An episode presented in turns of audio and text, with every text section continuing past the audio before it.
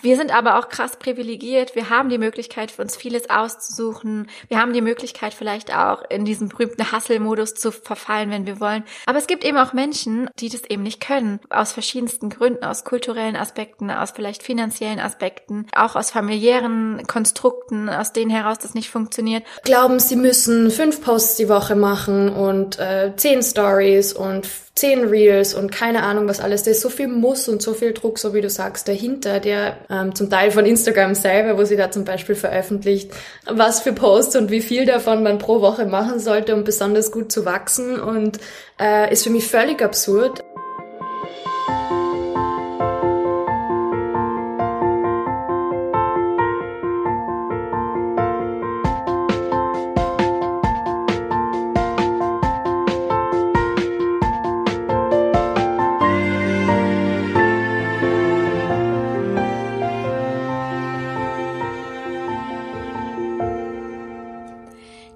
Heutige Episode von Content and Coffee wird wieder unterstützt von Contest.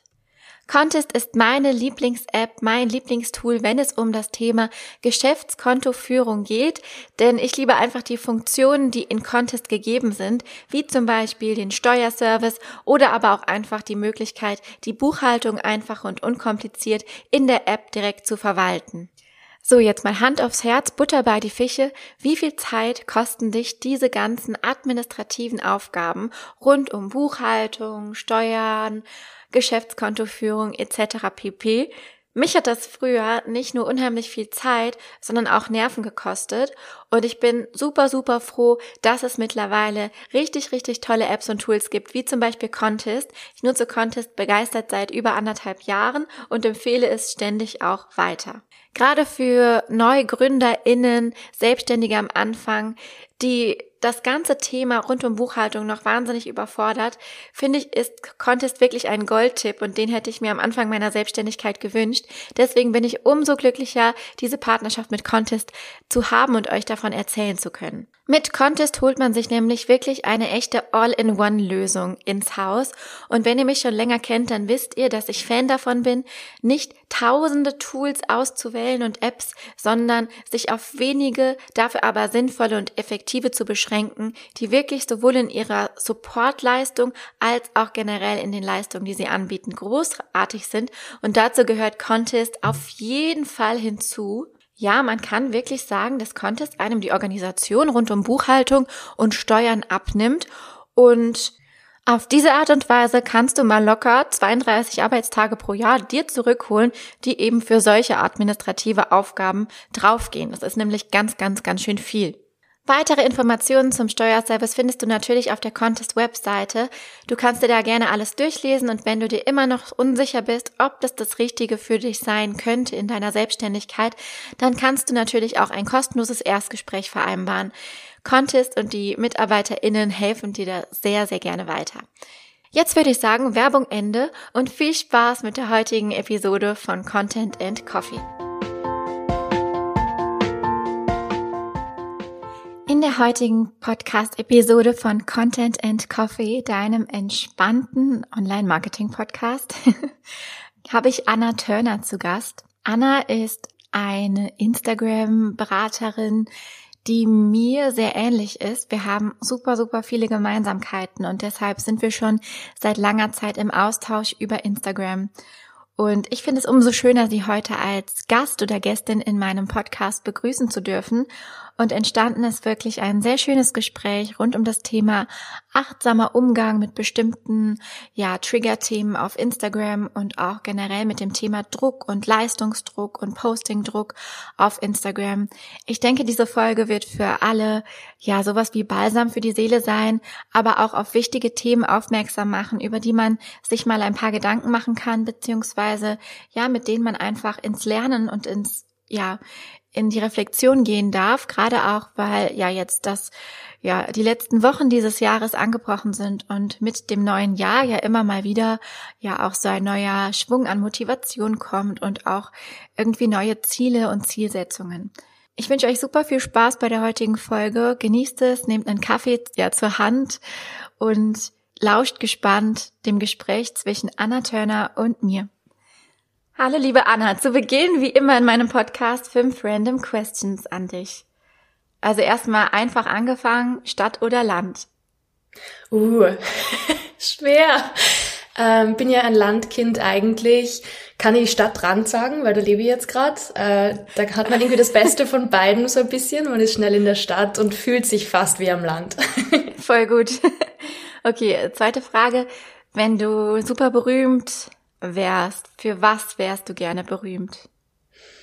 Hm, für irgendwas Kreatives. Ich glaube sogar Autorin wahrscheinlich, doch. Ich würde sehr gerne Geschichten schreiben, Bücher schreiben.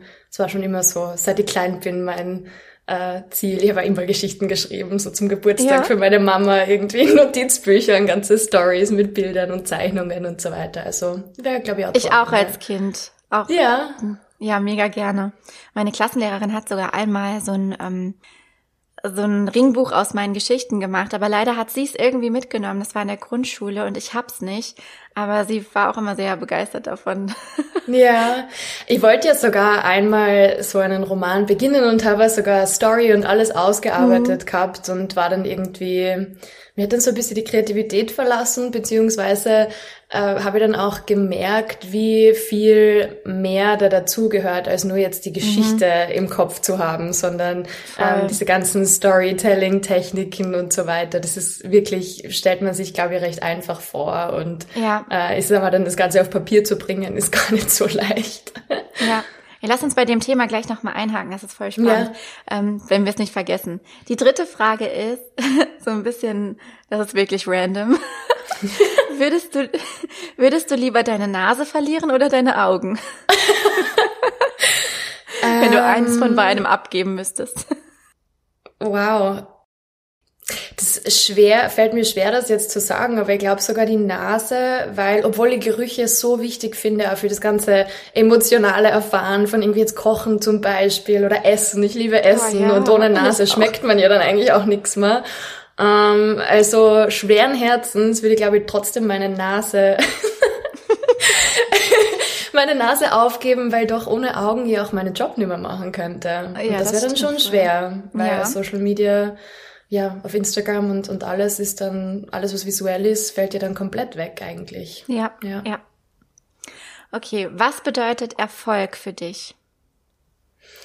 Das habe ich sehr lange, glaube ich, so definiert, wie alle anderen das Erfolg, also entweder, also irgendwie materiell definiert wird, also entweder mhm. monetär oder durch irgendwelche Auftritte, Presse, Dinge und diese ganzen Sachen, die man normalerweise mit Erfolg in Verbindung bringt. Und im letzten Jahr habe ich tatsächlich sehr viel über das nachgedacht und definiere jetzt eigentlich Erfolg eher als Zufriedenheit. Also mhm. ich fühle mich erfolgreich, wenn ähm, in, in jedem Bereich meines Lebens, wenn alles entspannt läuft, wenn ich zufrieden bin, wenn es mir gut geht, wenn es mich erfüllt. Und das ist für mich jetzt Erfolg. Sehr schön. Das ist ähm, passender, passenderweise auch zur letzten Frage irgendwie die Antwort, aber ja. vielleicht hast du da noch mal was anderes. Es geht ja jetzt aufs Jahresende zu. Welche Erkenntnis hat dir denn 2021 beschert? Ja, genau die, dass sie dass Erfolg nicht das Wichtigste ist und dass man sich zwar über Erfolg freuen kann und ich bin auch selber sehr, also ich arbeite voll gerne, ich, mich freut es, wenn es gut läuft, aber dass eben die innere Zufriedenheit nicht nur von dem kommt, sondern auch von anderen mhm. Dingen. Und ich glaube, so mein persönliches größtes Learning dieses Jahr war echt äh, Nein zu sagen. Weil oh, ich gerade ja. selber in meiner Arbeit in so einer neuen Phase bin, in der ich das machen kann. Und das kenne ich, mhm. also ich habe arbeite jetzt, bin seit sechs Jahren selbstständig und früher habe ich zum Beispiel jeden Job angenommen und alles mhm. gemacht und zu allem Ja gesagt. Und jetzt läuft's aber so gut, dass ich es mir leisten kann, Nein zu sagen. Und das ist mir echt schwer gefallen, weil ich auch immer ja. das Gefühl gehabt habe, ja, aber da könnte ja wieder was daraus entstehen und das könnte ja wieder ganz mhm. toll werden. Deswegen muss ich Ja sagen. Und auch wenn mir mein Bauchgefühl Nein sagt. Und ja, das, das habe ich echt heuer dann auch zum Teil hart lernen müssen, dass mhm. es okay ist, Nein zu sagen. Mhm. Ja, das ist, das klingt immer so ich weiß nicht, wie so ein Sprichwort, ne? Sag auch mal nein, aber es ist wirklich richtig hart. Also ich kenne das genau, was du gesagt hast, so diese, diesen Druck, alles annehmen zu müssen und auch irgendwie allen weiterhelfen zu wollen. und sich nicht so fokussieren zu können auf das Richtige, ne? Irgendwie alles zu machen, aber damit macht man auch gleichzeitig nichts. Mhm. Ähm, es, ist, es ist wirklich so. Nein sagen ist eine der ähm, wichtigsten Fähigkeiten in der Selbstständigkeit, ja, glaube ich. Total. Ja. Und vor allem muss man sich ja auch, finde ich, selber eingestehen können, dass vielleicht nicht jedes Projekt und jeder Kunde zu einem passt. Das war bei mhm. mir auch so, so dass, wenn ich eben auf mein Bauchgefühl höre und weiß, okay, dieser Kunde, diese Kundin passt wirklich zu 100 Prozent zu mir, dann kann ich denen auch viel besser weiterhelfen.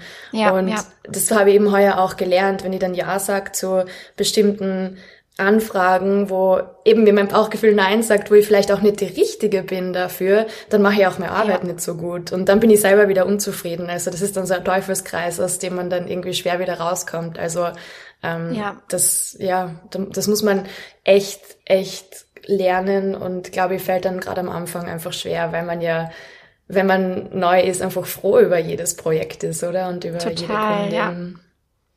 Und dann sind das immer oft finanzielle Interessen, die dann halt einen dazu treiben, dann diese Jobs anzunehmen und ist ja auch irgendwie wichtig, ne, dass man halt die Grundlage hat und dass es halt, ja, dass man das halt aus den Gründen macht, ist auch vollkommen nachvollziehbar, gerade am Anfang.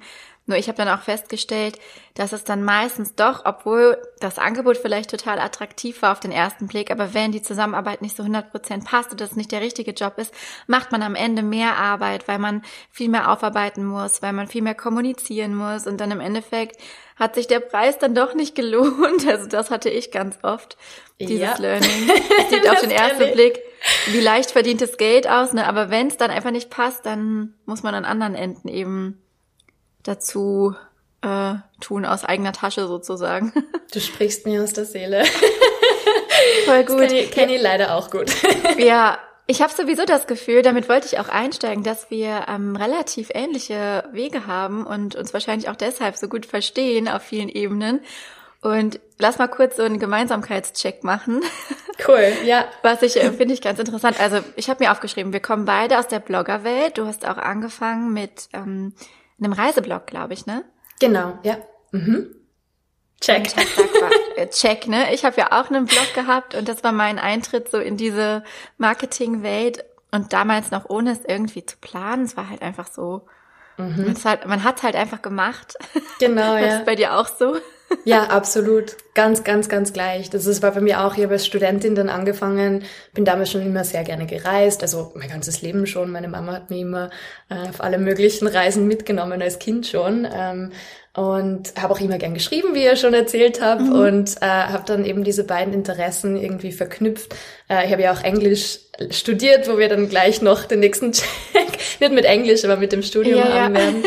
Ähm, und habe eben Englisch studiert auf Lehramt und habe gern geschrieben und habe dann eben so einen englischsprachigen Reiseblog begonnen und wirklich dadurch, ich finde auch dieses Bloggen neben der Uni war echt so ein cooler Einstieg in diese ganze Welt, wenn man sich wirklich so, ja. so ausprobieren hat können und so viel selber beigebracht hat. Ich habe damals irgendwie Suchmaschinenoptimierung, alle möglichen mhm.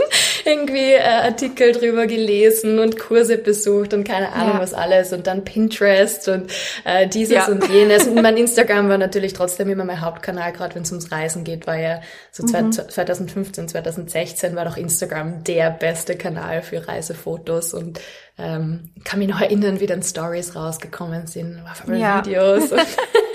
so richtig äh, cool. Und genau, das war auch mein Einstieg so. Mhm. Ja, Wahnsinn. Ne? Ich denke auch immer dran zurück, so was wäre, wenn ich damit nicht einfach begonnen hätte. Also wenn man nicht einfach den Schritt gewagt hätte. Ich weiß nicht, wie es bei dir war, aber bei mir war es damals halt schon so, huch, dass alle so ein bisschen ähm, das belächelt haben und sich gefragt haben, äh, bist du jetzt eine Bloggerin? Ich meine, ich wohne halt auf dem Dorf, ne? Und dann wurde erstmal alles kommentiert, was ich so gemacht habe. Ja. Und man war auch schon so ein bisschen Unicorn irgendwie. Und ich habe es halt durchgezogen. Statt mich dann abends irgendwie jeden Abend mit irgendwelchen Freunden zu treffen, Freundinnen zu treffen, habe ich halt da gesessen und meine Beiträge geschrieben und äh, was über WordPress und Suchmaschinenoptimierung gelernt. Mhm. Aber durch diese Leidenschaft hat also hat man einfach so krass viel gelernt, finde ich. Ja, total. Das war bei mir vielleicht das mit den, dass Leute darüber geredet haben, habe ich vielleicht nicht so stark gemerkt wie mhm. du, weil ich zwar auch ähm, am Land aufgewachsen bin, aber den Blog zu dieser Zeit gestartet habe, wo ich mhm. dann schon in Wien in der Stadt gelebt habe ja. als Studentin und ich bin mir sicher, dass Leute von daheim äh, wahrscheinlich drüber ja. hergezogen sind oder drüber geredet haben. War mir aber dann auch egal, weil ich da ja nicht mehr vor Ort war und weil mir das nicht mehr so wichtig war zu dieser Zeit. Aber ähm, genau, so wie du sagst, man hatte wirklich, mhm. ich finde, es war echt so eine Spielwiese, weil es hat ja nichts passieren können, oder? Man hat mhm. nichts falsch machen können, weil wenn ich jetzt einen Blogartikel schlecht geschrieben habe oder vielleicht ein Foto auf war halt Instagram halt so. nicht gut genug war, dann eben äh, war das ja nicht mein Job und und das war völlig okay und ähm, natürlich mit immer mit diesem eigenen ja, Interesse oder der Leidenschaft, wie du schon gesagt hast, dass man es schon verbessern will und mehr dazulernen will. Und mhm. ich glaube, dass gerade in dem Bereich, wo wir beide sind, und das ist vielleicht auch etwas, was wir beide gemeinsam haben, äh, wenn man eben diese Leidenschaft auch fürs Lernen hat und immer was Neues mhm. zu lernen und sich immer irgendwie weiterzubilden in verschiedensten Bereichen, dann äh, ist man ganz gut aufgehoben, finde ich, in diesem Bereich. Voll, ja. Und eine zweite Gemeinsamkeit, du hast die schon angesprochen, ist auf ja. jeden Fall, dass wir beide Lehramt studiert haben. Ja. Und trotzdem irgendwie was anderes machen jetzt. Also wir sind trotzdem mhm. woanders gelandet. Aber irgendwie, also ich frage mich manchmal rückblickend, was hat mir das Lehramtsstudium so effektiv gebracht, weil ich nicht alles immer so cool fand im Studium. Und das vielleicht auch mit ein Grund ist, warum ich da nicht gelandet bin, dann schlussendlich in der Schule oder in der Institutionsschule. Also ich finde ja, das Leben ist auch eine Schule. ist ein bisschen platt gesagt, aber es ist ja so. Ähm, aber was es mir auf jeden Fall gebracht hat, ist so diesen Horizont für äh, Didaktik und da auch irgendwie den Antrieb, etwas besser machen zu wollen als die meisten LehrerInnen, die ich so hatte oder kannte. Und äh, das Thema Didaktik und wie man Inhalte vermittelt, immer mit einzuklammern. Und ich glaube, das ist auch eine große Gemeinsamkeit. Mhm. Absolut. Also ich merke auch, dass ich eigentlich sehr viel von meinem Studium mitnehmen habe können, auch für jetzt. Mhm. Ich glaube, das liegt zum Teil auch an den Fächern, die ich studiert habe. Also in Englisch ja. ähm, haben wir sehr viel über Kommunikation, sogar Business äh, Writing und diese ganzen Sachen gelernt, weil einfach das Curriculum so aufgebaut mhm. war. Äh, Psychologie, man im Marketing, wenn man Psychologiewissen hat, ist es immer hilfreich. Mhm. Auch ja. kann ich mich erinnern an die, die Sozialpsychologie-Vorlesungen und diese ganzen Thematiken. Ähm, Philosophie war ja auch, also das ist in Österreich ein Gegenstand, Psychologie und Philosophie. Mhm. Und ich habe eben Psychologie, Philosophie und Englisch studiert auf Lehramt. Ähm, in Philosophie, glaube ich, kann ich jetzt vielleicht weniger mitnehmen, aber zumindest diese Sachen, die ich vielleicht in Ethik gelernt habe, helfen mir heute oder haben mir zumindest mein mhm. Bewusstsein auch verändert und meine Einstellung zu bestimmten Dingen. Also ja. ich glaube auf jeden Fall, dass ehrlich gesagt, egal was man studiert, dass man immer etwas mitnehmen ja. kann für das, was man heute macht. Und äh, gerade bei den Lehramtsstudien, weil, also ich weiß nicht, wie das bei dir war, aber bei uns war es halt schon so, dass wir viele Vorlesungen aus den eigentlichen Studien ähm, Gängen gehabt haben, also aus dem Psychologiestudiengang, aus mhm. dem Philosophiestudiengang, aus dem Englischstudiengang. Die habe ich dann im Anschluss zum Beispiel noch ähm, English and American Studies, den Bachelor dazu gemacht, also nachdem das Lehramtsstudium abgeschlossen mhm. war, weil ich dann eben schon gewusst habe zu dieser Zeit, ich werde nicht als Lehrerin arbeiten, sondern ähm, habe dann für andere gebloggt und Social Media Texte geschrieben und wollte dann mhm. eben noch, also auf Englisch Texte und wollte dann halt noch irgendeinen Abschluss in dem Bereich haben. Und äh, es war dann krass, also ich habe dann für den Bachelor eigentlich nur ein Semester studiert zusätzlich, weil einfach alles andere vom Lehramtsstudium abgedeckt worden ist. Also man hatte ja, echt sehr gut. viel auch in, in diesen, also abgesehen von der Didaktik, auch sehr viel an Fachwissen in diesen Bereichen bekommen, das halt heute schon für mich sehr hilfreich ist. Gerade weil meine ja. viele Kundinnen ja auch aus den USA sind von mir und da die, die Sprache und wie ja. man kommuniziert und das Ganze schon wichtig ist, ja. Ja, definitiv. Aber es auch so generell, man lernt ja immer was, ne? Also auch so Zwischenmenschliches und auch was über das eigene Lernverhalten, äh, was ist gut, was ist, was passt nicht zu einem. Mhm. Ähm, ich habe zum Beispiel gelernt, so ein Life-Skill von mir, dass ich unheimlich gut unter Zeitdruck arbeiten kann. Ich habe zum Beispiel meine Bachelorarbeit in zwei Tagen geschrieben. Wow. Immer Masterarbeit in vier Wochen geschrieben. Schau. Ja, ja, ja. Also ja. es war, ähm, es waren zwei Tage und Nächte, die ich niemals vergessen werde, aber es hat mir gezeigt, so ist, wenn man will, kann man viel schaffen. Mhm. Also warst du auch so eine Studentin, die dann irgendwie so drei Tage vor der Prüfung angefangen hat zu lernen? Ja, oder ich habe auch teilweise ja, ich, gar nicht gelernt. Ja, ich auch. Also ich habe auch, sag auch immer, ich habe, ich war früher voll die Musterschülerin, so bis zur, äh, sag ich mal, siebten, achten Klasse, ne, mit mhm. unendlich vielen Einsen auf den Zeugnissen. Und dann habe ich gemerkt, okay, ich kann ja auch mit minimalem Aufwand das maximale Ergebnis rausholen. Und ich sag mal so, in der Oberstufe habe ich alle Fehlzeiten ausgereizt, die ja, es da auch. gab. Ich glaube, manche Lehrer kannten mich gar nicht. Bei meinem Mathelehrer hatte ich das Glück, dass der mich immer mit einer anderen verwechselt hat. Die saß zufällig neben mir, wir waren beide blond und dann ähm, ist mir so aufgefallen, wenn ich nicht da war. Also ich habe in der Oberstufe effektiv kaum eine Mathestunde mitgenommen. Ja, ähm, anderes Thema, aber das ist auch irgendwie ein Life-Skill, finde ich. Ja, total. Bei mir war das so, dass ich, dass ich sehr selektiv gelernt habe. Also ich habe das ähnlich gemacht ja. wie du. Wenn mir etwas nicht interessiert hat, habe ich ja nicht dafür gelernt und dann bin ich einfach hingegangen und habe halt gehofft, dass ich irgendwie Dreier, Vierer zumindest schaffe. Ja. Mit dem, genau, mit dem wenigen, ähm, was ich mitgenommen habe. Bin auch selten dann zu Vorlesungen gegangen, wenn ich ehrlich bin. Mhm. habe mir immer nur die Skripten äh, irgendwo aus dem Internet geholt und dann halt vielleicht maximal einmal durchgelesen. Aber das war auch, das war in der Schule, also ebenso äh, bis zur, würde ich sagen, bei uns vielleicht neunten oder zehnten Schulstufe, also im, im Gymnasium dann habe ich mich schon noch bemüht und dann irgendwann war es wirklich so, dass ja. ich nur mehr für diese Fächer gelernt habe, die mich irgendwie herausgefordert haben. Mhm. Also ich habe extrem ja. gern zum Beispiel Mathe und Physik gelernt. Und habe dann zum Beispiel, also in Mathe und Physik wollte ich unbedingt ein Einser haben. Und Geschichte zum Beispiel war mir sowas von egal, weil das war eigentlich nur auswendig lernen. Und ich habe dann echt, war dann so diese, diese Art von Schülerin, die dann echt in Mathe immer Einser und Zweier gehabt hat und dafür in Geschichte und Geografie ja. Vierer. weil so einfach, und ich habe dann immer so fürs Halbjahreszeugnis, habe ich gar, also im ersten Halbjahr habe ich gar nichts gemacht, dann habe ich über den Vierer ein Zeugnis gehabt. Und dann fürs Abschlusszeugnis wollte ich aber bessere Note haben und dann habe ich immer zum Schluss für den letzten Test gelernt und dann immer ein Zweier zum Schluss gehabt. Also ja, voll, voll das Kalkül und ganz gleich wie bei dir. Unbedingt. Minimaler nur, Aufwand, maximales genau, Ergebnis. Nur dann, genau, wenn ich was davon herausbekomme, ja. Ja. Cool, dass das wiederum passt ganz gut zu einer Gemeinsamkeit, die ich auch noch aufgeschrieben habe. Und zwar, wir sind beide, würde ich sagen, sehr an einem sehr reflektierten und auch achtsamen Umgang mit eben Instagram und Social Media generell ähm, interessiert. Vielleicht auch eben durch unsere Wege, unsere Geschichte. Und das ist auch gleichzeitig so ein bisschen das Thema, wo wir heute noch drüber sprechen wollen. Ähm, wie kann man denn achtsam mit Instagram umgehen? Weil das Gefühl ja schon da ist, dass viele sich da unheimlich Druck machen und es immer so mit Leistungsdruck einhergeht und ja, mit so viel muss, ne? Und wir hatten auch, das hattest du mir auch geschrieben, weil du hast das Thema auch vorgeschlagen. Was glaubst du ist denn da das größte Problem, wenn du an Druck und Instagram-Marketing mhm. denkst? Also zuerst einmal möchte ich vorher noch erzählen, dass das eigentlich der größte Grund war, warum ich nicht ins Marketing wollte.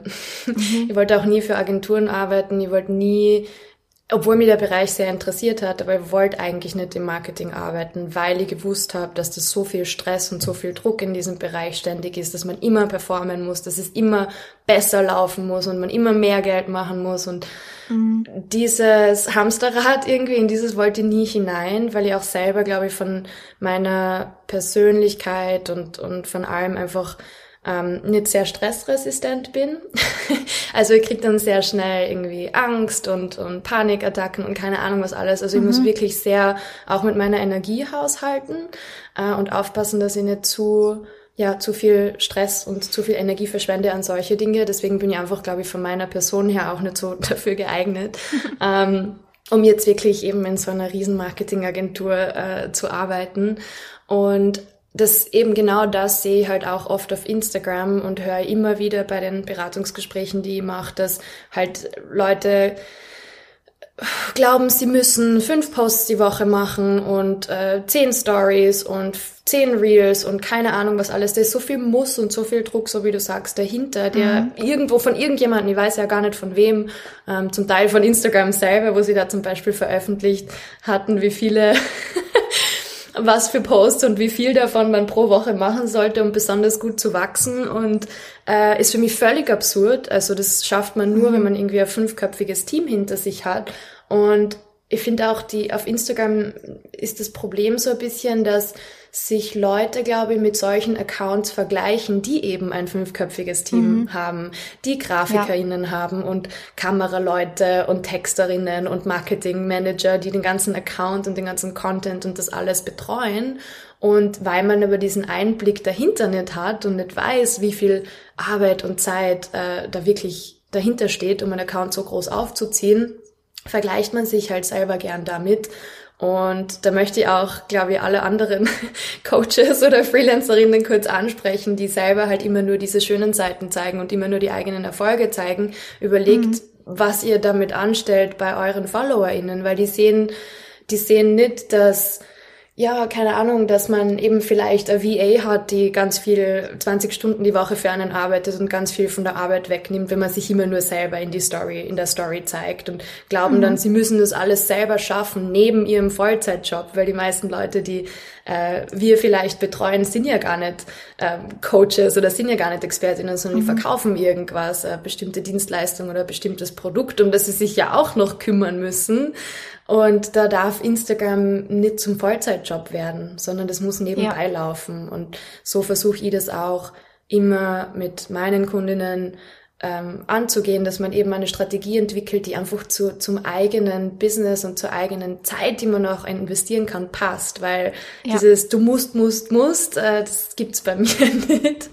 Bei mir auch nicht. Ich finde es auch ganz, ganz äh, schwierig, auch äh, allein im Vergleich mit mir, weil ich meine, mein Job ist natürlich auch schon eher, mich um Instagram zu kümmern, um halt Dinge auszuprobieren und zu gucken, was gibt's da Neues, als es jetzt von, keine Ahnung, irgendeiner ähm, Designerin zum Beispiel ist, ne? Da ist halt Instagram wirklich nur das Marketinginstrument und vielleicht auch so ein bisschen um zu netzwerken und um den Horizont zu erweitern.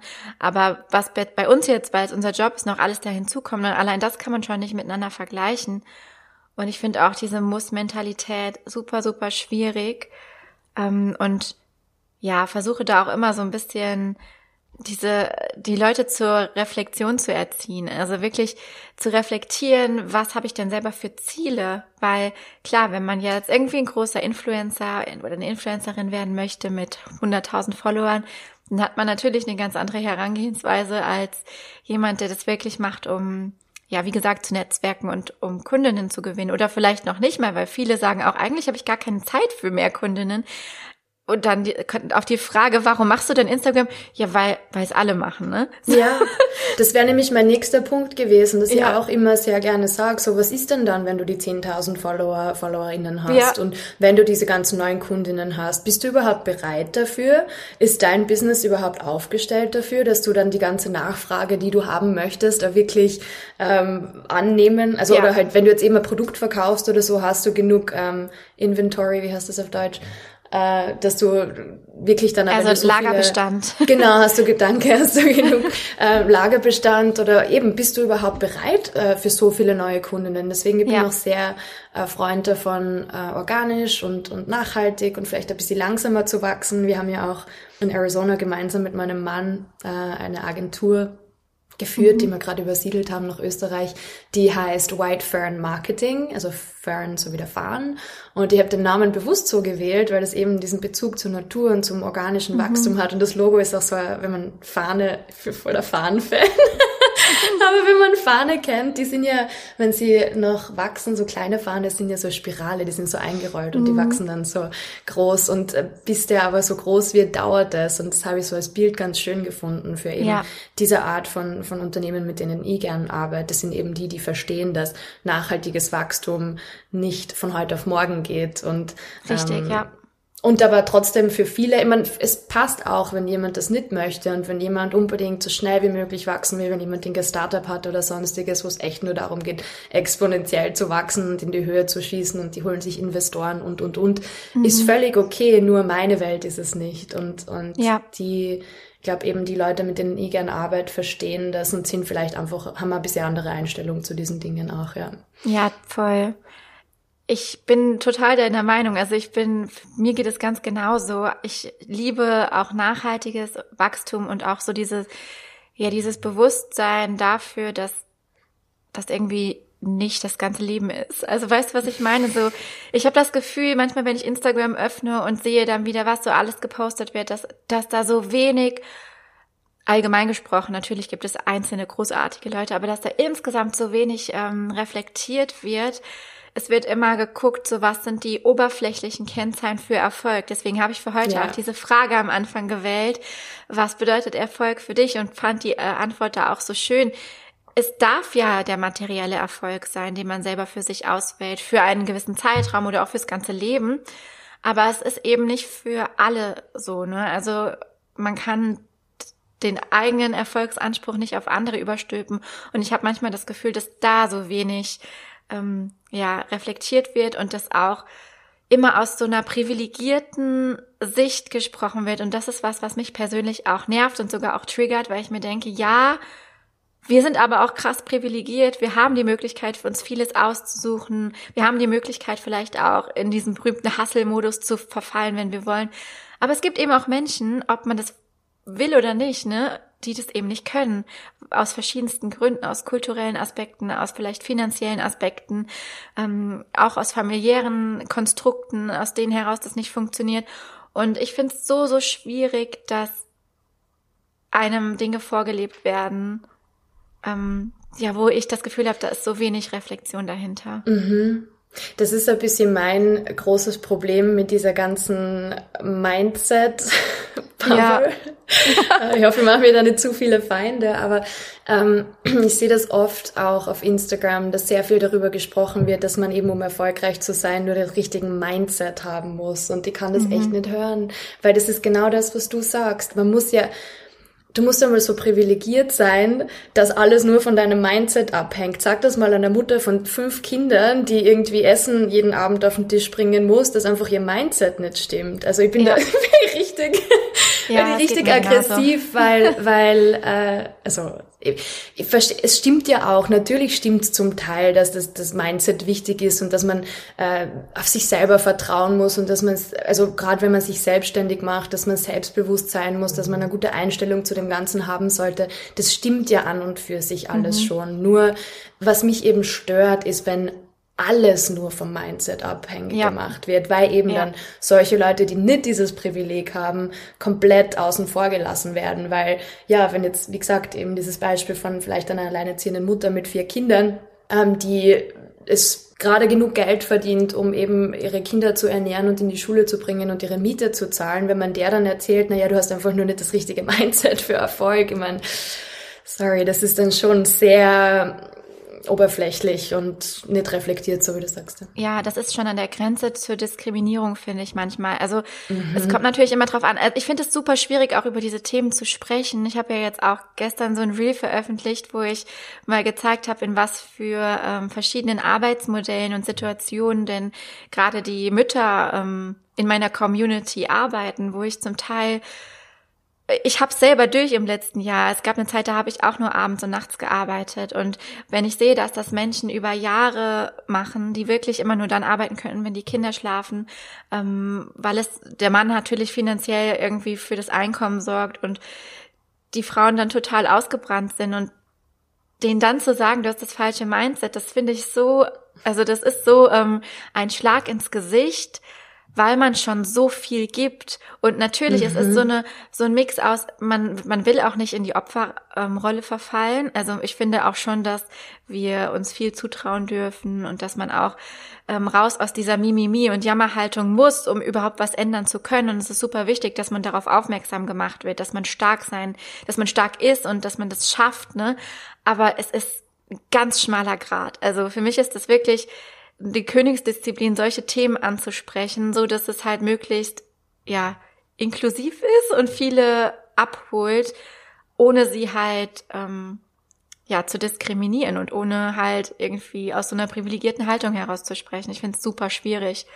Absolut, absolut. Deswegen, ähm, bin ich da auch sehr vorsichtig, wann ich sowas anspreche und, und wie direkt, also gerade auf Social Media, im privaten Bereich schaut es ganz anders aus, da rede ich ständig und gerne über, über solche Themen, aber da muss man schon vorsichtig sein, so wie du sagst, dass man nicht von oben herab dann mit anderen spricht. Und vor allem, glaube ich, gerade wenn es um, um Diskriminierung auch geht, um dieses Thema, also da bin ich, das ist zum Beispiel ein Thema, für, für das ich mich sehr einsetze, aber nicht so viel mhm. aktiv mhm. auf Social Media, wenn ich ehrlich bin, weil ich einfach das Gefühl habe, da bin ich, auch, bin ich auch nicht die richtige Person dafür. Als privilegierte weiße Österreicherin ähm, muss ich jetzt nicht die Stimme äh, sein, die sich für Diskriminierungsthemen einsetzt, sondern da gebe ich eben äh, den Raum und den Platz für die Leute her, die ja, die das auch selber betrifft und die da wirklich aus ja. ihrer Erfahrung erzählen können und ähm, versucht zumindest, also jetzt mit dem Thema, das ich jetzt auf Instagram äh, behandle, mit äh, Instagram sowieso mhm. weniger, aber früher war ich halt, also auch zu der Zeit, wo ich noch Bloggerin war, habe ich immer wieder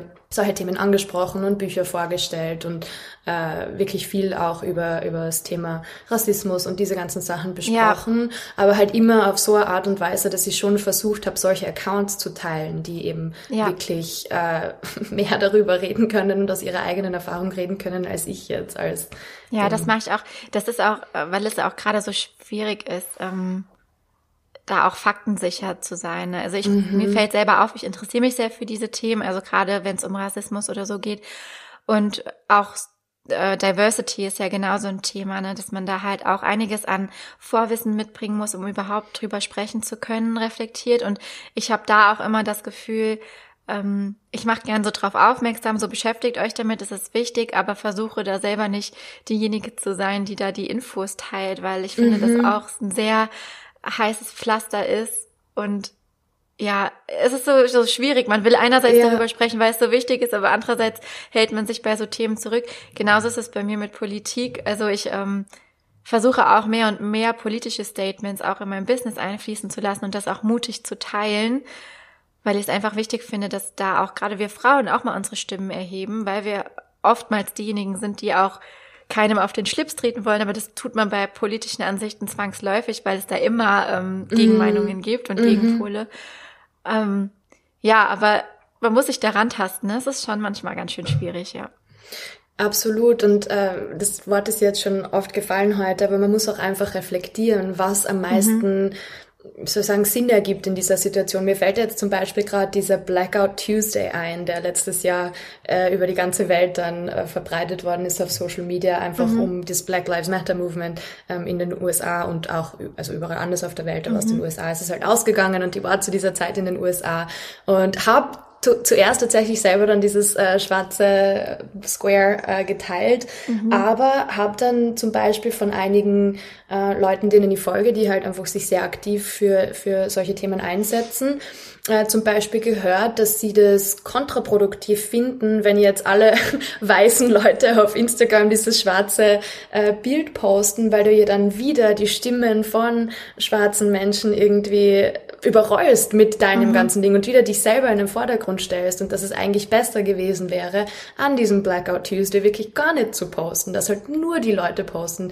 die wirklich aktiv äh, selbst von diesen Themen betroffen sind und mhm. ähm, ich glaube, es ist ja auch so, dass, glaube ich, das Einzige, was man falsch machen kann, ist einfach gar nichts zu machen. Also von dem mhm. her, das, das sind jetzt wirklich schon äh, ja dann Dinge, wo, okay, wenn jetzt jemand dieses schwarze Square gepostet hat, heißt das nicht, dass die jetzt einen riesen äh, Fehler gemacht haben damit, aber es ist einfach so wichtig, sich selbst auch einzugestehen, dass man immer weiter lernen muss, mhm, was genau, das betrifft ja. und dass man nie auslernt, gerade wenn man eben selber nicht davon betroffen ist und ähm, dass man sich da selber dann auch nicht, wie soll ich sagen, veruns oder nicht verunsichern lässt, aber dass man sich selber nicht irgendwie auf den Schlips getreten fühlt, wenn dann jemand darauf aufmerksam macht, dass das, was man gerade gemacht hat, mhm. vielleicht doch nicht gut war, sondern dann wieder reflektiert und sagt, hey, stimmt ja. eigentlich, du hast recht damit, hätte ich nicht machen sollen. Und es ist auch okay, wenn man sich dann vielleicht äh, dafür etwas entschuldigt. Das ist ja auch so etwas, wo ich mache das selber ja. auch auf Instagram, das ist der, das kommen wir zum Thema Fehlerkultur irgendwie. Es ist ja voll okay, Fehler zu machen. Also wenn es jetzt keine Riesenfehler sind, wo jemand anderes groß drunter leidet, aber es ist völlig okay, einen Fehler zu machen. Und wenn man jemanden verletzt hat, dann entschuldigt man sich, versucht das auszu, also auszureden ja. mit derjenigen Person. Und ja, das, das, das ist etwas, was sie, es gibt nicht viel, was ich an den USA toll finde, aber der Umgang mit Fehlern ist etwas, wo wir echt, mhm. zumindest in Österreich, sehr viel von Amerika lernen können, weil unsere Kultur ist einfach so darauf ausgelegt, dass du ja nie etwas falsch machen darfst. Mhm. Und ich glaube, das ist vielleicht auch so ein bisschen dieser, ähm, keine Ahnung, konservativ-christliche Hintergrund, den wir haben, dass halt jeder Fehler ganz schlimm ist und ähm, das ist in den USA ganz anders. Und das finde ich eigentlich toll, weil jeder Fehler, das sind wir gerade als, als, als ehemalige Lehrerinnen, glaube ich, müssten ja, ja, auch Fehler so sehen, dass jeder Fehler Lernmöglichkeit ist. Mhm. Definitiv. Ähm und da gibt's ja auch nochmal große Unterschiede, auf welchen Ebenen Fehler gemacht werden. Also ich habe, das erinnert mich gerade an einen Kommentar, was ich unter meinem vorletzten Posting hatte. Und zwar hat da jemand geschrieben, ich äh, bin hier bekannt dafür, dass ich öfter mal irgendwie äh, einen Buchstaben drehe oder irgendwas in meinen mhm. Postings habe, mh, mm, aber einfach beschlossen habe, ähm, damit so rauszugehen. Natürlich nicht wissentlich, ne? wenn ich sehe, dann korrigiere ich schon auch. Aber auch einfach dazu zu stehen, dass eben solche Fehler passieren und das gerade in einer Welt, wo äh, was, also eine Welt, die so schnelllebig ist wie Instagram, ähm, wo Postings wirklich unter ähm, ja in einer hohen Frequenz auch geschrieben werden und Content veröffentlicht wird, der komplett kostenlos äh, eben äh, ne, veröffentlicht wird, mhm. dass es da einfach passieren kann. Ne? Und ähm, jeder, der mich ja kennt, weiß ja auch, unter welchen Situationen manchmal solche Postings entstehen. Also jetzt mal ganz überspitzt gesagt, während ich mit einer anderen Hand vielleicht noch gerade irgendwie eine Träne trockne oder eine Windel wechsle, wie das ganz viele andere auf Instagram eben auch tun. Und unter diesem Posting stand eben, ja, wenn ich nicht in der Lage wäre, solche Fehler nicht mehr zu machen, dann sollte ich es doch besser lassen. Und ich hatte wow. erst noch so zusammengefasst, ne, so sollte man das auch nicht machen, so Fehler ähm, hätten nichts zu suchen. Dann ging eben so eine kleine Diskussion los, wo ich dann auch eben genau das erklärt habe. Ich so, ja, du hast ja prinzipiell recht, Rechtschreibung ist super, super wichtig. Und es gibt die Regeln unserer Sprache nicht umsonst. Aber die Alternative für mich, wie auch für viele andere, wäre, ist dann eben gar nicht zu posten. Weil wenn ich mhm. für jeden Post mir erst noch irgendwie ähm, ein Lektorat beschaffen muss ja, und vielleicht noch nach dem Zehn-Augen-Prinzip, ne, bis wirklich kein Fehler mehr drin ist, ne, das ist ja was anderes als in einem Fachbuch zum Beispiel, wo natürlich genau. mehrere Augen gegenlesen. Ähm, dann ist die Alternative tatsächlich nichts mehr zu posten, weil ich kann es nicht ausschließen, dass ich in der Zukunft nicht nochmal Fehler machen werde. Fehler, die ja absolut nichts darüber aussagen, wie meine fachliche Kompetenz ja, ist. absolut. Sondern einfach menschliche Fehler. Ähm, aber die Dame, die das geschrieben hat, hat das absolut nicht eingesehen. Ich habe dann gesagt, ich gestehe dir diese Meinung zu. Das Tolle ist aber, irgendwo gibt's vielleicht dann diesen, diesen ähm, Mentor oder diesen ähm, Coach da draußen, der absolut fehlerfrei ist. Mhm. Und ähm, an den du dich dann heften kannst, ne? Aber es war auch gerade nochmal so bezeichnend, weil wir gerade bei dieser Fehlerkultur waren. Ja. Wie geht man mit solchen Fehlern um und kann man, ja, kann man ähm, solche Fehler machen online? Ich bin der Meinung, ja, weil jedes Mal, ja. wenn ich einen Fehler sehe, selbst in der Erstausgabe von Harry Potter, ich habe das jetzt irgendwann nochmal gelesen, ist auf jeder dritten Seite ein Rechtschreibfehler. Und ich denke mir ja. dann auch so, geil, das sind auch nur Menschen, die das übersetzt haben. Absolut. Und da finde ich den Buchvergleich auch super. Also das würde ich selber genauso vergleichen. Ich meine, die, die mhm. Instagram, vor allem jetzt in den Stories. Im Feed finde ich, natürlich ist es auch noch ein bisschen anders, weil das dann wirklich lang im Feed lebt. Ähm, Passiert mir aber auch ständig, gerade letztens wieder beim Reel. Äh, es war zwar jetzt, wenn ich ehrlich bin, nicht mein Fehler, sondern der von Instagram, dass dieser Pfeil beim Posten ständig umgedreht mhm. wird. Also dieses GIF vom Pfeil äh, zeigt dann immer in die richtige Richtung. Aber ich habe jetzt deshalb auch nicht das Reel gelöscht, sondern habe es dann halt einfach so gelassen. Aber auch Rechtschreibfehler passieren genauso oder in der Grafik, dass irgendwie etwas verrutscht. Und in den Stories zum Beispiel, finde ich, passieren mir ständig Tippfehler, weil du bist ja, du tippst ja zum Teil echt am Handy und äh, das finde ich eigentlich wirklich, also ja, man natürlich hat man den Anspruch an sich selber, gerade wenn man vielleicht als als Personenmarke oder als Business oder sonstiges auftritt, dass das alles ähm, perfekt ist. Aber dieser Perfektionismus finde ich ist auf Instagram. Also ich handhab das so, dass ich natürlich bei den Accounts, die ich als Managerin übernehme, bei Kundinnen schon noch fünfmal nachlesen. Natürlich, ja klar. Natürlich, Aber ja. bei meinem eigenen finde ich das jetzt auch nicht so wichtig, weil so wie du sagst, das passiert so oft nebenbei. Und äh, ich finde auch ganz ehrlich, wenn jemand das nicht versteht, diesen einen Rechtschreibfehler einfach sein zu lassen und sich auf die Message zu konzentrieren, dann hat er auch auf meinem Account nichts verloren, weil die können dann von so, dem, genau. was, was ich Leuten beibringen und sagen will, eigentlich auch nichts mitnehmen. Wenn das das wichtigste Takeaway von dem Post ist, dass ein. Rechtschreibfehler darin war, na ja, dann. Okay. Vor allem ist halt auch so die Frage, wie gehe ich damit um, wenn ich Fehler bei anderen bemerke oder so. Das ist halt, gehört auch zu dieser Fehlerkultur. Ich hätte es nett gefunden, wenn sie mir einfach eine Nachricht geschrieben hätte oder auch einen Kommentar. Ähm, danke für den Post. Schau mal, du hast hier äh, zwei Tippfehler gemacht. Äh, wollte mhm. ich dich mhm. nur darauf hinweisen hätte ich dankend angenommen, ne? Weil ich habe natürlich mhm. jetzt den Post 38.000 Mal ähm, durchforstet und ich habe tatsächlich auch irgendwie ein beziehungsweise einen Fehler noch, über den man sich streiten kann, gefunden. Ähm, aber da sie irgendwie von unendlich vielen Fehlern sprach, hat mich das natürlich im ersten Moment verunsichert und ich dachte, okay, habe ich irgendwie eine komplett andere Sprache gesprochen? Das ist ja auch sowas. Man kann doch auch auf Fehler hinweisen und ich bin so dankbar, wenn mir mhm. jemand schreibt, du hast da irgendwie was ne, was irgendwie keinen Sinn ergibt oder so, oder das habe ich nicht verstanden oder da ist ein Fehler, dann, dann, ne, das gehört für mich auch zum achtsamen Umgang, weil das auch das, das Thema der Folge ist, ne, miteinander. Mhm. Ähm, sich gegenseitig zu respektieren, Meinungen zu respektieren, aber auch eben ja, vielleicht einfach auf fehlerfreundlich hinzuweisen, statt genau. erstmal eine Hate-Nachricht dazulassen. Ne? Das, davon hat niemand was am Ende. Und als ich dann auch im Kommentar gefragt habe, jetzt würde mich aber noch interessieren, welche Fehler du denn gefunden hast, kam dann auch nichts mehr zurück. Also das ist mhm. dann halt auch irgendwie ins Leere gelaufen. Aber ähm, ja, fand ich eine sehr spannende Geschichte, die mir am Wochenende passiert. Ja, aber wirklich.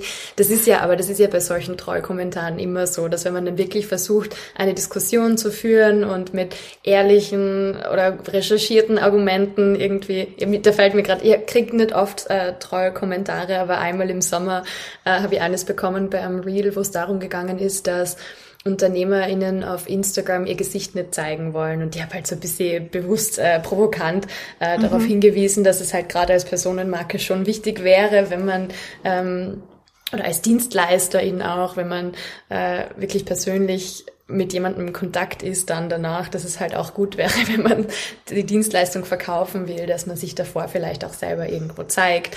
Und dann hat jemand so drunter geschrieben, aber die, die, die Gründerinnen von, keine Ahnung, Aldi oder was auch immer sehe ich auch nicht auf Instagram. Mhm. Das war so ein blöder ich erinnere Kommentar. Mich sogar dran. Dann, genau, und ich bin dann aber darauf eingegangen und habe das dann in meine Story eingebaut, weil es wirklich so eine lächerliche Diskussion dann war. Aber sein Verständnis zum Beispiel von Unternehmer war völlig anderes. Und ich habe dann halt versucht, mhm. ihm einfach zu erklären, dass Unternehmer jetzt nicht nur, ja, keine Ahnung, der Elon Musk oder, oder Gründer von irgendwelchen riesen Firmen sind, sondern ich bin genauso Unternehmerin, halt Einzelunternehmerin und es gibt äh, ja, sein Beispiel war dann irgendwie der Kebabstand ums Eck. Das heißt ja, dass der Kebabstandbesitzer auch ein Unternehmer wäre, hat, hat er mir dann mhm. geschrieben. Und meine Antwort war dann halt, ja, eigentlich natürlich, wenn er ein Unternehmen angemeldet hat, was er sollte, wenn er einen Stand betreibt und Kebabs verkauft, dann ist er ein Unternehmer, ja. Und das, und ist, das ist aber ja. so dieser Umgangs, ich wollte eben darauf hinaus, dass halt mhm. zum Teil wirklich dieser Umgangston auf Instagram schon krass ist. Also ja. wie, wo, wo ich mir echt echt denke, so wie, wie, wie redest du mit anderen Leuten? Also wird es dann oft im persönlichen Gespräch nie vorkommen, weil dann ja. einfach der Mut fehlt, ne? Ähm, ja, aber das ist auch noch eine, ein guter Punkt, den du gerade hattest. Es gibt ja auch so diese These unter Coaches da draußen, dass man sich erst ab irgendeiner bestimmten Umsatzanzahl ähm, hm. irgendwie Unternehmer nennen darf und vorher ist man nur nur in Anführungszeichen selbstständig oder äh, Gründer oder so. Und das finde ich persönlich auch total, ähm, total aus der Luft gegriffen, weil wer entscheidet denn darüber, dass ich erst einen sechsstelligen oder was weiß ich wie vielstelligen Umsatz brauche, um mich mhm. Unternehmerin nennen zu dürfen. Weil was, was ist denn Unternehmerin? Bin ich doch, wenn ich eine Unternehmung äh, mhm. betreibe, unternehmerisch handel im Sinne von, dass ich ähm, ja mir ein, ein Business aufbaue, ein Geschäft aufbaue, mit Menschen zusammenarbeite. Also das ist zumindest mein Verständnis irgendwie von Unternehmertum, ähm, irgendwie was Neues in die Welt bringen möchte. mhm. eben eine Unternehmung mache. Was, wer hat denn jemals gesagt, dass man erst ab, keine Ahnung, 100.000 Euro Umsatz im Jahr? das finde ich.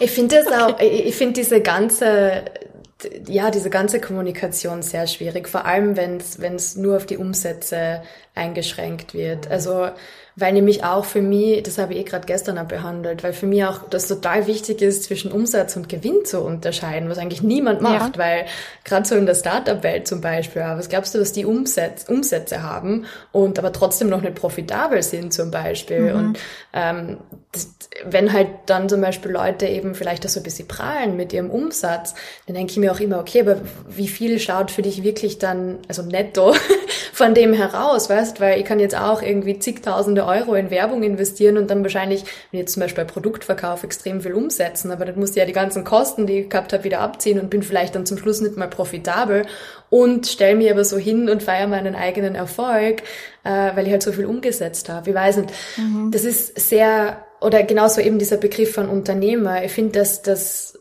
Vielleicht liegt es ja daran, dass ich Sprache studiert habe, aber ich finde es total wichtig, dass man Begriffe richtig verwendet und mhm. dass man die Definition von einem Begriff versteht, bevor man eben mit diesem Begriff um sich wirft.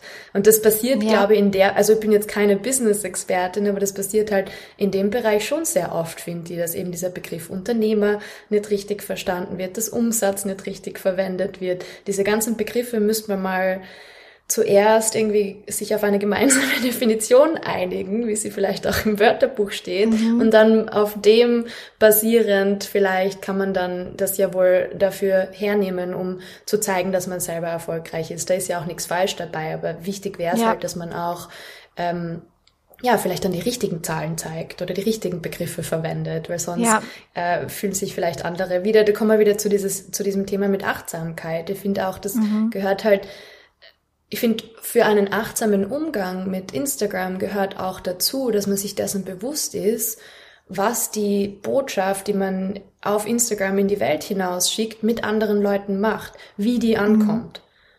Mhm. Und wenn es jetzt immer nur darum geht, sich selber so toll darzustellen, was passiert dann bei anderen Leuten? Wie geht's denen? Eben, wie geht's der Mutter damit, die sich selbstständig machen will, aber die immer nur abends Zeit hat, wenn sie halt liest, dass du innerhalb von einem Jahr sechsstellige Umsätze generiert hast mit deinem Business und sie macht vielleicht was ähnliches, sieht dich als Vorbild, will auch dorthin, wo du bist, aber ihr fehlt die Zeit und ihr fehlt, fehlt die Energie, das zu machen und ja, wie, wie, wie kommen diese Botschaften bei anderen an? Mhm. Das ist halt etwas, das mir sehr, sehr wichtig ist, dass man ja. vielleicht auch einmal die schweren Seiten zeigt. Also das mache ich immer. Das habe ich schon als mhm. Bloggerin mhm. immer gemacht. Einmal die nicht so schönen Seiten einer Stadt zum Beispiel. Oder jetzt eben die schweren Seiten vom äh, Unternehmertum oder von der Selbstständigkeit. Weil da gehört so viel mehr dazu als ja, nur dann arbeiten, wann ich will und dort arbeiten, wo ich will und alles ist super happy, Sonnenschein die ganze Zeit. Das ist es überhaupt nicht. Das ist echt harte Arbeit und ähm, das soll man auch zeigen. Ja, es ist halt nicht so glamourös und nicht so Instagrammable. Auch da, glaube ich, äh, passt wieder der Begriff ähm, Reflexion ganz gut, dass man einfach auch, man, ich finde, Frauen dürfen über Umsätze sprechen, ne, um mhm. Gottes Willen, und man darf auch über, man sollte auch sogar über Geld sprechen und für viele ist es halt auch, sage ich mal, ein KPI, keine Ahnung, um irgendwie den eigenen Erfolg ähm, beweisbar in Anführungszeichen zu machen. Und ich habe so vom Grundsatz her gar nichts dagegen. Das habe ich auch in der letzten Folge mit Lima ähm, besprochen, die ja auch wirklich wahnsinnig mhm. tolle Umsätze macht. Ne? Und in den letzten, äh, die ist schon seit 2012 quasi in diesem Thema unterwegs ist, denke ich mir, warum nicht? Es ist doch so cool, dass ja, es so tolle Frauen gibt, die halt auch so viel bewegen können. Und Geld ist eben eines der, der Mittel, wie man eben in der Welt irgendwie auch was erreichen kann und was bewegen kann. Aber wie gesagt, die reflektiert halt, ne? Also es ja. fehlt halt oft eben, eben an Reflexion. So was macht das mit anderen? Ähm, wie stellt man das dar? Wie zeigt man das? Und auch gerade so dieses, was gehört alles?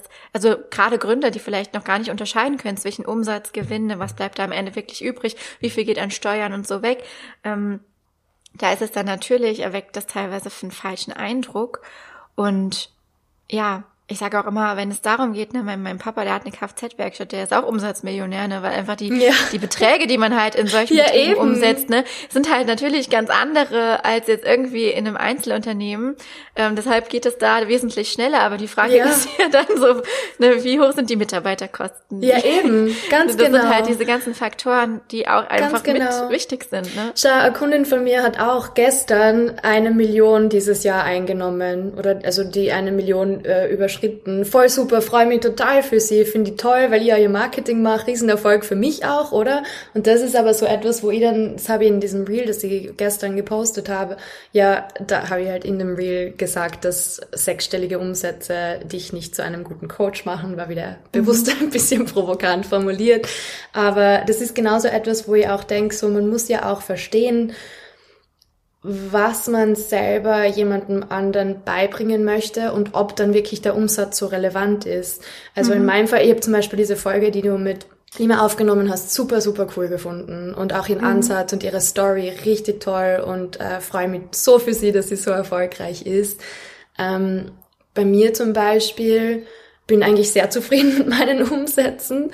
Ähm, aber habe noch nicht so das Bedürfnis gehabt, das zu teilen, weil ich einfach die Relevanz dafür nicht sehe in meinem mhm, Fall, ja. sondern bei mir zum Beispiel, wenn ich als, als Instagram-Marketing-Coach versuche, andere anderen Erfolg zu bringen oder mit Instagram als Marketingkanal, dann finde ich für mich zum Beispiel die Umsätze meiner Kundinnen, äh, nachdem sie mit mir gearbeitet haben, im Vergleich mhm. zu davor zum Beispiel viel relevanter als KPI, als meine eigenen Umsätze. Mhm. Weil meine eigenen Umsätze zeigen, dass ich mich selber super gut verkaufen kann. Und das war mhm. ja bei Lima eben auch der Fall, zum Beispiel, dass sie gesagt hat, ihre Umsätze kommen ja auch aus den Kursen, die, die sie vermarktet für andere. Das ja. heißt, bei ihr ist es dann schon wieder spannend, wie viel Umsätze halt diese Kurse generiert haben, weil das ja zeigt, dass sie ihre Arbeit gut macht. So wie bei mir eben, das zeigt, dass ich meine Arbeit gut mache, wenn meine Kundinnen super gute Umsätze haben, weniger jetzt meine eigenen Umsätze, weil zum Beispiel dieses Jahr bin ich umgezogen von den USA nach Österreich, habe dann viele Aufträge abgelehnt, das sind jetzt die Umsätze zum Beispiel auch weniger, als sie sein hätten können, wenn ich alles angenommen hätte. Von dem her ist es dann wirklich so relevant, dass ich jetzt Leuten sagen muss, ah, ich habe so und so viel eingenommen, das macht mir jetzt zum super Coach. Eben. Weiß ich nicht. Das ist, das ist halt immer auch das, was ich meine mit ähm, dieser Hassel. Das ist jetzt irgendwie ja. so dieser Begriff für mich dafür. Ne? Ähm, es kommt halt auch darauf an, in welchem Lebensbereich der gerade stattfindet. Und es ist völlig okay, für mich auch, sich rauszunehmen und zu sagen, okay, guck mal, ich habe auch äh, sieben, acht Monate komplett einen Break gemacht letztes Jahr mhm. und habe gesagt, ich habe, eigentlich arbeite ich offiziell, also offiziell meine Elternzeit ist vorbei seit ähm, August diesen Jahres. Ähm, und das sind halt so Faktoren, die nach außen hin so gar nicht kommuniziert werden und die halt gar nicht so einen, ähm, so einen Anklang finden, wie halt dieser Umsatz, ne? Und der ist halt, mhm. deswegen habe ich auch neulich ja dieses Reel gemacht, dass es sich gut verkauft, sobald man ja. anderen beibringt, wie man verkauft. Das ist halt ja. einfach, das ist halt einfach super sexy und attraktiv. Und wahrscheinlich, wenn ich jetzt morgen irgendwie einen Kurs rausbringen würde, wie du innerhalb von äh, einem Monat irgendwie entweder Follower oder halt Umsatz XY machst, dann wird er sich auch super verkaufen. Aber was halt viele nicht erzählen, ist halt, dass zum Beispiel eben die Content-Strategie, was wir ja anbieten, oder auch andere kleinteilige Themen, Selbstorganisation, Zeitmanagement, ähm, was da nicht alles, Buchführung und so weiter, ne? Das muss ja mhm. auch alles gemanagt werden. Und nicht nur das Verkaufen. Am Ende muss natürlich auch das Produkt gut sein und mhm. alles, was sonst noch zum Business gehört. Und das wird so oft, finde ich, äh, unter den Teppich gekehrt und und ähm, ja nicht unbedingt mitvermittelt. Es gibt auch gut, mhm. also ne, ich, ich share niemals alle über einen Kamm, aber es gibt auch viel, wo ich das Gefühl habe, das ist immer so ein bisschen einseitig. Ja, und für, für mich ist da, da schaffe ich jetzt gerade wieder die Verbindung zum Einstieg, für mich ist dann auch immer so die Frage, wenn du dann diese Umsätze hast, die du hast, geht's dir dann besser? Bist du dann glücklicher? Jetzt ehrlich, wirklich, weil ähm, oder auch Follower ist ja auch so eine Kennzahl, die immer wieder mhm. verwendet wird. Boah, muss unbedingt 10.000 Follower haben. Gut, früher war es vielleicht wegen dem Swiper-Blink noch relevant. Jetzt ist es sowieso völlig egal, wie viel Follower jetzt man hat. Jetzt habe ich sie fast und jetzt ja. äh, denke ich mir so, wofür? Und eben verändert sich irgendwas für dich. Ich habe mit meinem Reiseblog 27.000, zum Schluss fast 30.000 Follower gehabt. Und ist es mir deshalb besser gegangen? Nein, ich war eigentlich ziemlich unglücklich, weil äh, ich meine Reisen nicht mehr genossen habe, weil ich ständig nur überlegt habe, wie ich jetzt tolle Bilder machen kann und wie irgendwie dieses Bild, das ich auf Instagram vermitteln will, weiterhin vermitteln kann habe natürlich trotzdem, wie ich es früher gesagt habe, schon versucht, auch immer so ein bisschen die Schattenseiten oder alternative Seiten zumindest von Sachen aufzuzeigen. Aber trotzdem war auch bei mir immer der Gedanke, zum Beispiel eines dieser Themen gerade als Influencerin ist ja, dass Bilder, in denen man selber ist, immer besser ankommen und mehr Likes mhm. kriegen. Und dadurch, dass ich auch Kooperationen gemacht habe und so weiter, war das schon auch ein Thema, dass halt natürlich mein Engagement hoch sein muss und mein Account wachsen muss. Und dann habe ich halt immer Bilder von mir selber machen müssen. Und ich bin jetzt nicht so der mhm. Typ, der gerne Fotos macht oder gerne im Mittelpunkt steht. Und dann habe ich jetzt ständig auf Reisen irgendwie irgendjemanden fragen müssen, ob der jetzt ein Bild von mir macht. Dann waren die Bilder nicht gut genug und, und, und. Und aus dem heraus, aus dieser Erfahrung heraus zum Beispiel, weiß sie jetzt auch, dass diese Followerzahlen einen nicht unbedingt glücklicher machen. Und auch wenn man jetzt keine Influencerin ist, sondern eben so ein Business führt, ist, wie wir schon früher gesagt haben, auch die Frage, bin ich überhaupt bereit dafür, so groß mhm. zu sein? Weil da kommt ja dann so viel Verantwortung auch mit. Also bei mir ist ja. es jetzt gerade so, dass ich zum Beispiel eben genug verdiene, dass ich jemanden einstellen kann.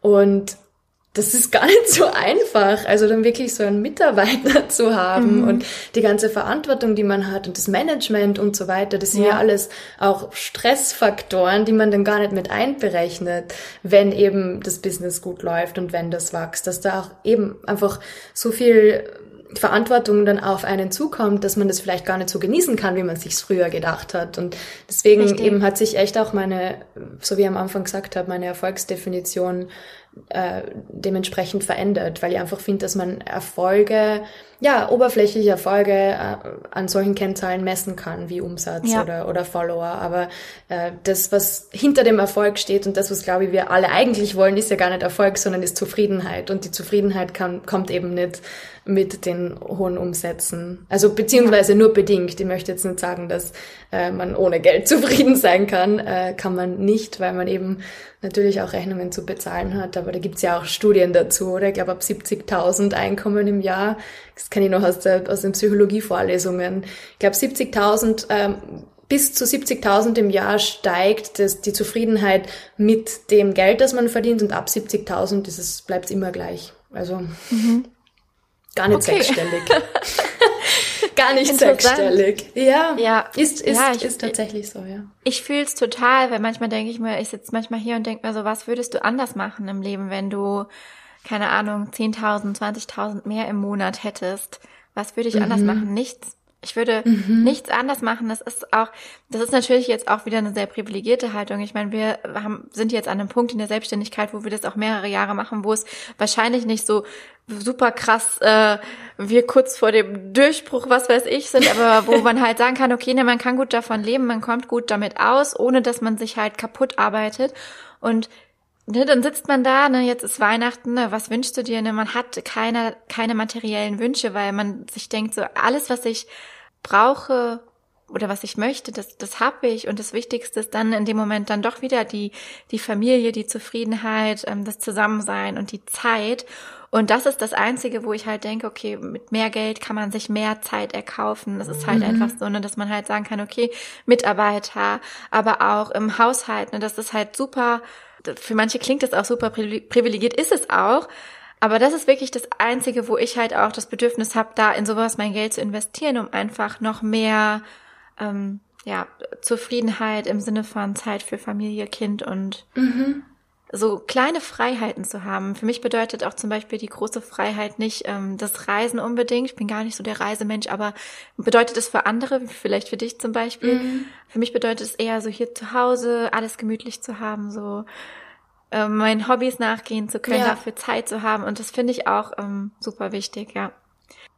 Und ich finde das schön. Also ich finde es auch so deswegen folge dir gern und, und höre auch gern, was du sagst zum Beispiel, weil ich das so erfrischend fast finde, dass eben jemand auch in dem Bereich arbeitet, in dem du arbeitest und die versucht es ja genauso, aber einfach sich auch auf das besinnt und, und zufrieden ist mit dem, was man hat und eben nicht mhm. künstlich versucht, jetzt noch mehr zu wachsen. Und das, also nicht, dass du jetzt nicht wachsen möchtest, sondern möchte ja auch noch, aber eben nachhaltig und, und in der Zeit, in, in meiner Zeit und nicht in der Zeit, genau. die mir genau. von außen vorgegeben wird. Und das ist, glaube ich, gerade auf Instagram so dieses Thema, dass man sich sehr viel treiben lässt von dem, was andere einem vorleben mhm. und vorgeben, äh, statt dass man sich darauf besinnt, was man selber möchte. Und ähm, das ist, glaube ich, etwas, was ich weiß gar nicht warum, aber was ich einfach immer schon so gemacht habe, dass ich mich nicht sehr, mhm. also nicht so viel beeinflussen lasse von dem, was mir von außen vorgegeben wird an Zielen oder an dem, wie ich sein soll oder was ich mögen soll und so weiter, sondern dass ich mir das einfach selber für mich äh, so zurechtlege ja. und mein Leben so lebe, wie ich das möchte und nicht, wie es mir von außen eben vorgegeben wird, ja. Voll schön. Ich finde, das war auch ein perfektes äh, Schlussstatement. ähm, es war, äh, ja, glaube ich, eine sehr intensive Folge rund um Achtsamkeit. Wir haben sämtliche Themen durchge ackert. Super interessant. Können wir gerne irgendwann wieder machen. Ja. Ähm, es ist schön, da irgendwie mit Menschen zu sprechen, die da so die gleiche Ansicht haben. Ja, Anna, ich danke dir. Hast du noch irgendwas? Wie kann man dich erreichen? Wie kann man dich finden? Oder gibt es ein aktuelles ähm, Angebot von dir, was man in Anspruch nehmen kann?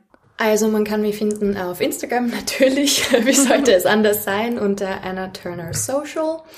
Und Angebot gibt's tatsächlich im Moment keines. Hätte jetzt gerade gerne irgendwas Tolles. Ähm, wie gesagt, ich bin gerade selber so, dass ich alles langsam angehen möchte. Das heißt, man kann mit mir zusammenarbeiten über One-on-One ähm, also wo ich wirklich so Instagram-Strategie-Gespräche mit Leuten mache und ihnen verschiedenste Dinge versuche beizubringen in dieser Stunde von Content-Strategie über Community-Aufbau und so weiter. Ähm, es wird auch im nächsten Jahr einige Workshops geben und wenn man mir auf Instagram folgt, kann man auf jeden Fall mehr darüber erfahren. Aber jetzt konkret zum Jahresende habe ich mir vorgenommen, yes. dass ich es langsam genau. angehe, dass ich Urlaub mache ähm, und keine großartigen neuen Sachen jetzt launche, weil ich glaube einfach, wir müssen auch, glaube ich, alle immer wieder uns äh, in den Kopf holen, dass wir echt jetzt zwei Jahre Pandemie hinter uns haben und das echt anstrengend war. Und das, ähm, ja. ich merke selber einfach, dass mein Energielevel ähm, sehr niedrig ist im Moment und deswegen ja gehe die ganze Sache auch ein bisschen entspannter an. Aber ich freue mich auf jeden Fall, wenn ähm, hoffentlich die Sachen, die ich auch heute erzählt habe, andere Menschen ansprechen und sie was mitnehmen können daraus. Und ähm, man kann mir gerne jederzeit auf Instagram schreiben. Ich bin sehr aktiv in meinen DMs, also ich unterhalte mich irrsinnig gerne mit Leuten und es macht mir auch Spaß, neue Leute Sehr, sehr schön. Ja. Das freut mich. Vielen, vielen Dank, Anna. Mach's gut. Danke dir.